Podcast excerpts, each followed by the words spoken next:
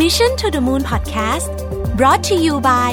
ศศิ Moose Mellow Foundation Powder สวยเร็ว ปิดเนียนคุมมันนาน สวัสดีครับยินดีต้อนรับเข้าสู่ Mission to the Moon Podcast นะครับ คุณอยู่กับรวิศ หาญอุตสาหะครับ วันนี้ตั้งชื่อตอน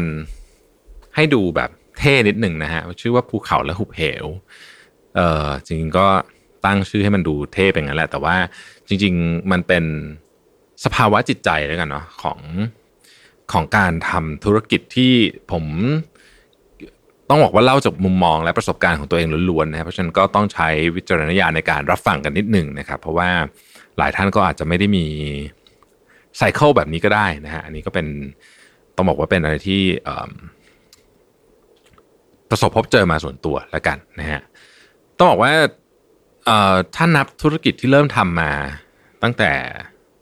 สมัยอย่างเด็กๆ จนถึงตอนนี้ ก็นับไปแล้วก็น่าจะเป็นสิบสิบอันได้แล้วนะฮะคือบางอันก็ไม่อยากนับเพราะว่ามันเจ๊งเร็วอะไรเงี้ยนะฮะแต่ว่าเอาละพอเรามานั่งลิสต์ดูก็เอ๊ะก็มีเยอะพอสมควรนะครับ แล้วก็มันก็หลายอันมันก็จบด้วยการไม่เลิกทำไปก่อน ก็คือแบบรู้สึกว่าเอ้ยไปต่อไม่ได้ ก็ก็เจ๊งเจ๊งจริงๆนะก็คือแบบเห็นแล้วว่ามันไปต่อไม่ได้อันนี้ เพราะว่าไม่ไม่ใช่ไม่ใช่รู้สึกว่าไม่อยากทำแต่ว่ามันมันมันเจ๊งจริง ๆ ก็มีนะฮะไอ้ที่อยู่รอดปลอดภัยมาก็มี ได้พอสมควรนะฮะก็เอาว่าผมพอทำไปเรื่อยเนี่ย มันก็เริ่มเห็น pattern นะครับ แล้วก็วันก่อนก็เขียนบทความแล้วอยากมาเล่าในพอดแคสต์ด้วย ปกติบทความกับพอดแคสต์ก็อาจจะไม่ได้เหมือนกันซะทีเดียวนะครับผมก็ในพอดแคสต์อาจจะเล่าเยอะขึ้นหน่อย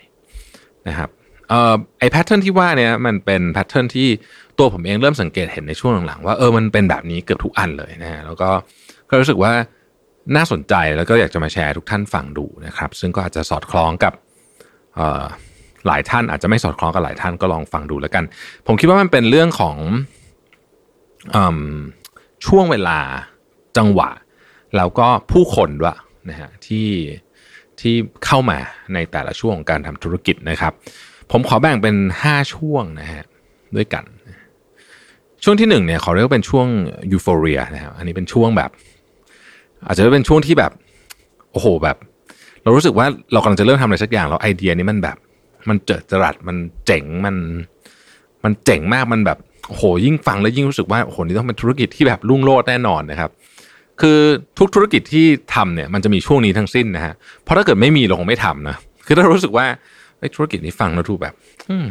ไม่น่าไม่ไม่ค่อยน่าทำเท่าไหร่เราคงไม่เริ่มเราเราคงไม่เริ่มจะลงมือทำอยู่แล้ว แต่ว่าพอพอเราเริ่มลงมือทำก็เพราะว่าเรารู้สึกว่าเฮ้ยมัน มันมีความเจ๋งแบบมาก ๆเลยเนี่ยนะเราเราจะมองไม่ค่อยเห็นข้อเสียเท่าไหร่นะฮะก็อาจจะมองเห็น แต่ว่าความน้ำหนักที่เราให้กับข้อเสียเหล่านั้นเนี่ยมันจะไม่เยอะเท่าไหร่นะครับแล้วก็ถ้าเกิดยิ่งได้ทำกับเพื่อนฝูงนะฮะหรือว่า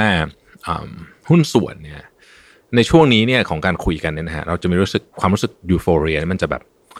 ทวีความรุนแรงขึ้นไปอีกนะฮะไอเดียจะเยอะมากทุกอย่างจะดูเป็นไปได้หมดเลยนะครับมันจะมีความรู้สึกหนึ่งที่ซ่อนอยู่ผมผมพยายามสังเคราะห์มา แล้วผมรู้สึกว่าเออมันเป็นความรู้สึกนี้แหละที่ค่อนข้างชัดเจนทุกครั้งก็คือว่า ไม่ว่าเราจะทำอะไรที่ดูแตกต่าง หรือไม่แตกต่างจากคนอื่นมากเท่าไหร่ก็ตามนะฮะแต่เราจะรู้สึกว่าเรามีแต้มต่ออะไรบางอย่างที่คนอื่นไม่มี ผมยกตัวอย่างสมมติว่าเราบอกว่า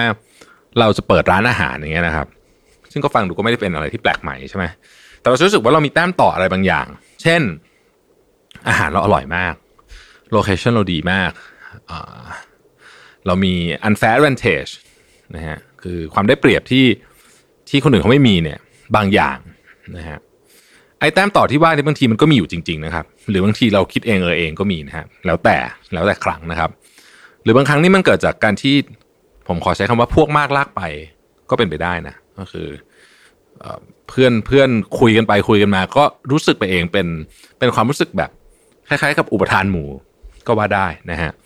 อาการโดยรวมนี้ก็จะมีความคึกอยู่มากในช่วงนี้นะครับ ส่วนตัวชอบช่วงนี้นะฮะเป็นช่วงที่ดีนะฮะถ้าเปรียบเทียบกับ relationship เนี่ยจะเป็น honeymoon period ก็ได้นะฮะมันเป็นช่วงที่มีความสุขแล้วก็ทุกครั้งที่เริ่มทำอะไรใหม่ๆเนี่ยช่วงเวลานี้จะเป็นช่วงเวลาที่น่าจดจำเสมอนะครับ มันเป็นช่วงที่แบบความเป็นไปได้เยอะมากนะฮะพอผ่านช่วงที่หนึ่งไปเนี่ยจะเข้าสู่ช่วงที่สองผมเรียกว่าช่วง เริ่มลงหลักปักฐานนะฮะช่วงนี้ก็ยังพลังเยอะอยู่ แต่ว่าความจริงของ project ที่เรากำลังจะทำเนี่ยมันจะเริ่มเข้ามา ไม่ว่าจะเป็นเรื่องของว่าเฮ้ยจริงๆไอ้ของที่เคยคิดว่ามันง่ายๆเนี่ยนะมันไม่ง่ายอย่างที่คิดฮะนะฮะเอา basic เลย อาจจะเคยคิดว่ายอดขายกะไว้ประมาณนี้ โอ้โห ของจริงยากกว่านั้นเยอะนะฮะตัวเลขที่เคยคิดว่าจะทำได้เท่านี้สมมุติว่าเป็นสมมุติว่าทำเว็บแล้วกันนะครับ เอาคนเข้ามา ห้าพันคนต่อวัน ตอนแรกก็รู้สึกว่าโอ้ไม่เห็นจะยากเลยนะห้าพันคนต่อวัน พอทำจริงๆเนี่ยโอ้โหห้าพันคนต่อวันนี่ยากมากนะฮะอะไรอย่างนี้เป็นต้นนะครับ หรือบางทีมันจะไปติดที่เรื่องที่เป็นเรื่องออทางเทคนิคอย่างอื่น เช่น ขออนุญาตทางการนะฮะอันนี้ก็ก็เราอาจจะคิดว่าการขออนุญาตจะทำอะไรสักอย่างหนึ่งนะฮะเปิดร้านเปิดอะไรอย่างเงี้ยอาจจะไม่ได้ยากบางทีก็ไม่แน่บางทีมันยากเหมือนกันนะครับ บางธุรกิจที่เตรียมตัวมันดีนะฮะเตรียมทางมาดีมีต้นทุนดีนะฮะหรือว่าไอเดียมันเจ๋งจริงๆเนี่ยนะฮะส่วนประกอบมันลงตัวไปหมดเนี่ยช่วงนี้มันจะมีอยู่ไม่นานนะฮะมันจะแป๊บหนึ่งมันจะรู้สึกว่าเฮ้ยโอเค มันไปต่อได้นะครับแล้วมันจะข้ามช่วงที่ 3 ที่ผมกำลังจะพูดถึงเนี่ยไปเลยก็ได้นะฮะกระโดดไปถึงช่วงที่ 4 เลยก็ได้นะครับ แต่จากประสบการณ์ส่วนตัวเนี่ยส่วนใหญ่มักไม่ค่อยเป็นแบบนั้นนะฮะช่วงนี้เนี่ยปัญหาจะเริ่มเยอะขึ้นเรื่อยๆนะฮะ ปัญหาเนี่ยมันตามมาด้วยความรู้สึกท้อถอยนะครับ แล้วก็อะไรๆที่เราเคยคิดว่ามันง่ายในช่วงยูโฟเรียเนี่ยนะฮะตอนนี้ก็เริ่มรู้แจ้งแล้วว่าโอ้มันไม่ง่ายอย่างที่คิดฮะนะฮะช่วงที่สามเรียกว่าเป็นช่วงดำดิ่งแล้วกันนะครับ อันนี้เป็นช่วงที่ที่ที่ยากที่สุดนะครับ อันนี้เป็นช่วงแบบมันมีความสิ้นหวังนะฮะซึ่งซึ่งอย่างที่บอกว่าถ้าเกิดว่าทำข้อ 2 ดีๆ บางทีช่วงที่ข้อที่3เนี่ยอาจจะไม่เจอก็ได้นะครับ แต่ถ้าเจอเนี่ยช่วงนี้มันจะเป็นช่วงที่โหดร้ายกับสภาพจิตใจมาก มันจะตรงข้ามกับช่วงยูโฟเรียเลยคือ มันจะรู้สึกว่าทำอะไรก็ผิดไปหมดเลยนะครับ ขายก็ขายไม่ได้ ลูกค้าก็ไม่เข้า ยอดก็ไม่ถึงไอ้นู่นไอ้นี่ก็ติดขัดไปหมด เงินก็เริ่มหมดนะฮะอะไรอย่างนี้เป็นต้นนะครับ ช่วงนี้เนี่ยถ้าหากว่ามีหุ้นส่วน ก็อาจจะเริ่มมีการทะเลาะเบาแหวงกันนะฮะเริ่มผิดใจกัน เพราะว่ามันไม่เป็นภาพอย่างที่เราหวังไว้ตอนแรก ซึ่งต้องบอกว่า ส่วนใหญ่เนี่ยมันไม่ค่อยเป็นหรอกฮะมันก็มักจะไม่มันก็มักจะมีแหละไอ้ช่วงแบบนี้เนี่ยนะฮะช่วงนี้มันเป็นหุบเหวที่แท้จริง ซึ่งก็เป็นช่วงเวลาที่ต้องพิจารณาว่าถ้าเจอมันแล้วเนี่ยจะไปในยังไงต่อ เพราะว่าในบางธุรกิจเนี่ยหุบเหวนี่มันบอกเราว่าเราควรต้องคัดลอสคือต้องหยุดแค่นี้เพราะไปต่อยิ่งไปยิ่งเจ๋งนะครับ ถ้าจะดันทุรังไปต่อ มันก็จะมีอยู่สองทางก็คือ ไม่เจ๊งไปเลยนะฮะเละหนักไปเลยก็ จะเข้าสู่ช่วงที่สี่นะครับช่วงที่สี่เนี่ยเรียกว่าเป็นช่วงที่เริ่มหาที่ของตัวเองเจอนะฮะช่วงนี้อาจจะเป็นช่วงที่เราเริ่มเห็นภาพธุรกิจตามความเป็นจริงมากขึ้นนะครับคำว่าภาพธุรกิจตามความเป็นจริงเนี่ยไม่ได้หมายความว่ามันจะต้องเล็กไปกว่าช่วงยูโฟเรียที่เราเห็นช่วงแรกแล้วบางทีอาจจะใหญ่กว่าก็ได้นะครับ แต่ว่าเราเราเริ่มเห็นความจริงมันเริ่มมีหลักฐานมาสนับสนุน สิ่งที่เราคิดจริง ๆ ว่าขนาดของธุรกิจศักยภาพของมัน อะไรพวกนี้เนี่ยมันเป็นแบบนี้เพราะอะไรจริงๆมันไม่ไม่ไม่ได้คิดเองเออเองอีกต่อไปนะฮะความสำคัญของช่วงที่4เนี่ยมันคือว่าเราต้องสามารถบริหารความคาดหวังทั้งของตัวเองและของทีมงาน ของหุ้นส่วนของใครก็แล้วแต่เนี่ยให้ได้ ถ้าบริหารความคาดหวังได้นะฮะการทำงานจะเริ่มง่ายขึ้น ระบบต่างๆเนี่ยจะเริ่มเกิดขึ้นคำว่าระบบเนี่ยไม่ได้เป็นระบบที่หมายถึงซิสเต็มในการทำงานอย่างเดียวนะครับ แต่มันคือ ระบบวิธีคิดว่าถ้าถ้าเกิด A ขึ้นจะเกิด B ขึ้นตามมาอะไรอย่างนี้เป็นต้นนะฮะพวกนี้เนี่ยมันจะเริ่มเห็นแบบแผนมากขึ้น เราเราจะเริ่มมีพิมพ์เขียวของธุรกิจเรา ที่มันชัดเจนมากขึ้นนะครับ ผ่านช่วงที่ 4 ไปได้จะเข้าสู่ช่วงที่ 5 เป็นช่วงเวลาแห่งการเติบโต ซึ่งช่วงที่ 5 เนี่ย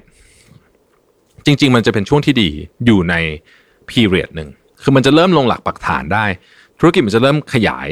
ใหญ่ขึ้นนะฮะ ตรงนี้ไม่มีอะไรน่าห่วงในระยะสั้นต้องบอกอย่างนี้นะครับ คือถ้ามันมีปัญหาเข้ามาเนี่ย เนื่องจากว่าเรามีพิมพ์เขียวแล้วเนี่ย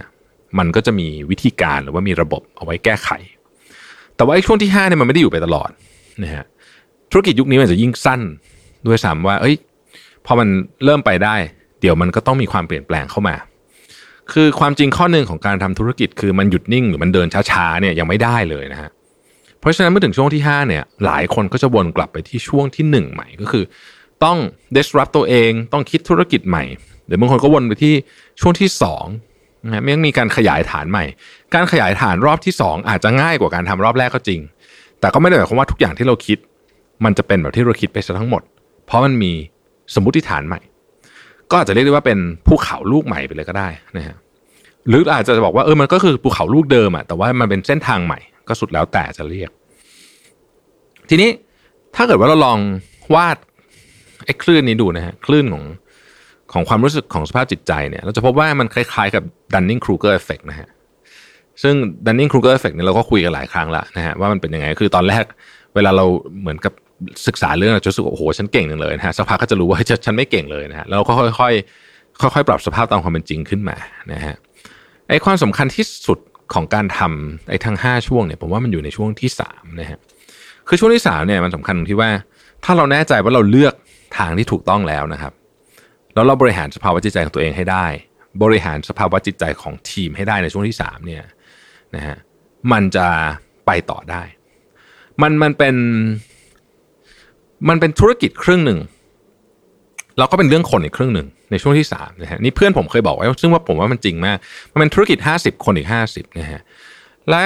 ที่ผ่านช่วงที่สามกันไม่ได้เนี่ยนะครับ ถ้าในกรณีธุรกิจเป็นธุรกิจที่ดีเนี่ย นั่นหมายความว่าเราทำเรื่องคนได้ไม่ดีนะฮะซึ่งมันเป็นเรื่องที่ผมว่าถูกต้องมาก ๆ เลยนะครับ เพราะฉะนั้นใน5 stage ของการทำธุรกิจเนี่ยแน่นอนว่ามันไม่ได้เป็นอย่างนี้ทั้งหมดฮะบางอันมันก็กระโดดข้ามไปข้ามมาก็มีเหมือนกัน แต่ว่าถ้าเกิดว่า ลองเปรียบเทียบดูแล้วเนี่ย ผมคิดว่าอันนี้เนี่ยมันเป็นมันเป็นสิ่งที่ผมเจอบ่อยแล้วกัน ในการเริ่มทำอะไรใหม่ๆนะฮะคำถามคือว่าไอ้สเปนความยาวของของห้าช่วงเนี่ยมันจะยาวสักเท่าไหร่นะครับ ก็ตอบยากอีกเหมือนกันนะฮะแต่ว่าส่วนใหญ่นะครับ ส่วนใหญ่ยุคนี้เนี่ย ผมว่า ไม่เกินปีหนึ่งอะนะฮะก็จะเริ่มจะจะจะครบค่อนข้างจะครบไซเคิลละนะครับ มันมี คำพูดคำพูดหนึ่งนะของ J.K. Rowling นะฮะเคยเคยพูดไว้บอกว่า failure is so important we speaks we speak about success all the time it is the ability to resist failure or use failure that often leads to greater success I've met people who don't want to try for fear of failing นะฮะแล้ว J.K. Rowling ก็พูดไปว่าความล้มเหลวนี้มันเฮ้ยจริงๆมันสำคัญมากนะเพราะว่าบางทีเนี่ยเราชอบพูดถึงแต่ความสำเร็จ แต่ในในเรื่องจริง ๆ แล้วเนี่ย ความสามารถในการบริหารจัดการความล้มเหลวคำบริหารจัดการความล้มเหลวนี่อาจจะหมายถึงว่าอดทน หรือว่าเอามันไปใช้ในทางที่ถูกต้องเนี่ยนะครับตั้งหากนะฮะคือสิ่งที่จะพาเราสู่ความสำเร็จนะครับเจคเคอริงก็บอกว่าในชีวิตนี้เจอคนมากมายที่ไม่ยอมทดลองเพียงเพราะว่ากลัวจะล้มเหลวนะครับ เพราะฉะนั้นไม่ได้บอกว่าล้มเหลวแล้วจะจะดีเสมอไปนะต้องบอกอย่างนี้ก่อนนะครับบางทีมันก็ไม่ดีนะฮะอย่างน้อยๆที่สุดเนี่ยเราก็ต้องเสียอะไรบางอย่างไปกับความล้มเหลวนะแต่ว่าอย่างที่บอกครับว่า ถ้าเราเข้าใจ cycle ของเราเอง ผมว่าไอ้ห้าข้อที่ผมพูดเนี่ยมันคือสภาวะจิตใจของผมนะฮะคนอื่นอาจจะมีสามหรืออาจจะมีหกหรืออาจจะมีสิบก็ได้ แต่ผมคิดว่าถ้าเกิดเราเข้าใจ แล้วเราเข้าใจสภาวะจิตใจของ ในกรณีที่เรามี partner คือ partner ของเราหรือ ในกรณีที่เรามีทีมก็คือทีมของเราด้วยเนี่ย มันก็ยิ่งทำให้เรามีโอกาสที่จะผ่านไอ้หุบเขาช่วงเนี้ยเราไปถึงจุดที่เราอยากไปได้มากขึ้นนะฮะขอบคุณที่ติดตาม Mission to the Moon Podcast นะครับ สวัสดีครับ Mission to the Moon Podcast Presented by แป้งพับสสิมูสเมลโล